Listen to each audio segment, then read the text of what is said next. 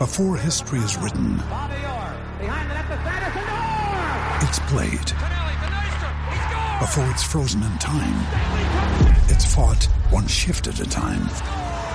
Before it's etched in silver, it's carved in ice. What happens next will last forever. The Stanley Cup Final on ABC and ESPN Plus begins Saturday. And we're always racing at the trots.com.au. The Trots watch it, live it, love it. Geelong Cup night today. Darren Carroll tonight, I should say, joins us. G'day, Daz. Morning, gents. How do we make some money tonight? You know what? My phone gets hammered towards the back end of the day. What's Darren Carroll tipping at Geelong Trots?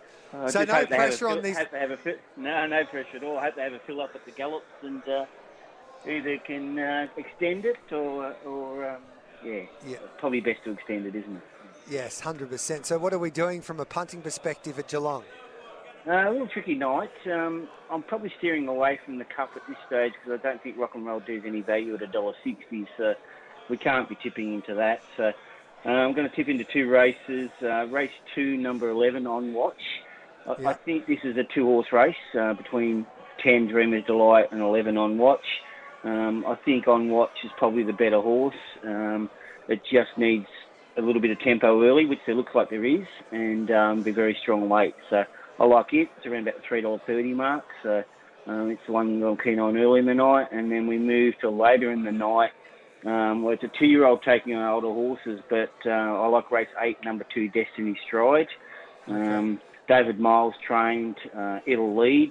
Um, doesn't look like a massively high-pressure race to me, so I think it'll get away with one cheap section. That should be enough and uh, give us a huge sight. So, so had the drifts, which is probably not surprising because it's a two-year-old taking on older horses, but 225, we might even get a little bit better later on. So they're the two bets, go.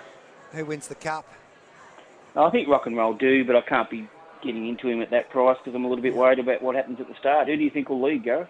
I think Rock and Roll do will lead. I think because McDan's drawn lo- uh, right Yeah. alongside of him, I think he, Yep. he showed enough to me in the Victoria Cup that he's got gate speed. And Yeah. um, it was a tough run for him last week. He did run along in 152. He Yeah, set that pace in the Victoria Cup. So he's on the quick backup. So he must have done well at home. And maybe that run as well will give him a little bit more confidence out of the gate as well. So, yeah, I think Yeah. he'll lead and be mighty hard to beat for mine. Yeah, I like your, your theory's right. If, if something was drawn really wide like Mac Dan, then it might slingshot him, but because they're right next to each other, and it's a lot harder. All right, mate. Enjoy Caulfield Good luck Cup on the day punt today, guys. All right, mate. Who are you backing in the Caulfield Cup? I'm sorry, I have no idea. All right, then. Love that. well, you just listen to SEN Track all day and you'll, you'll get plenty of winners, brother. That that will be the aim. All right. You're a good man. Thank Right. you, Darren. He's a man. He's a man transcending the sport of harness racing.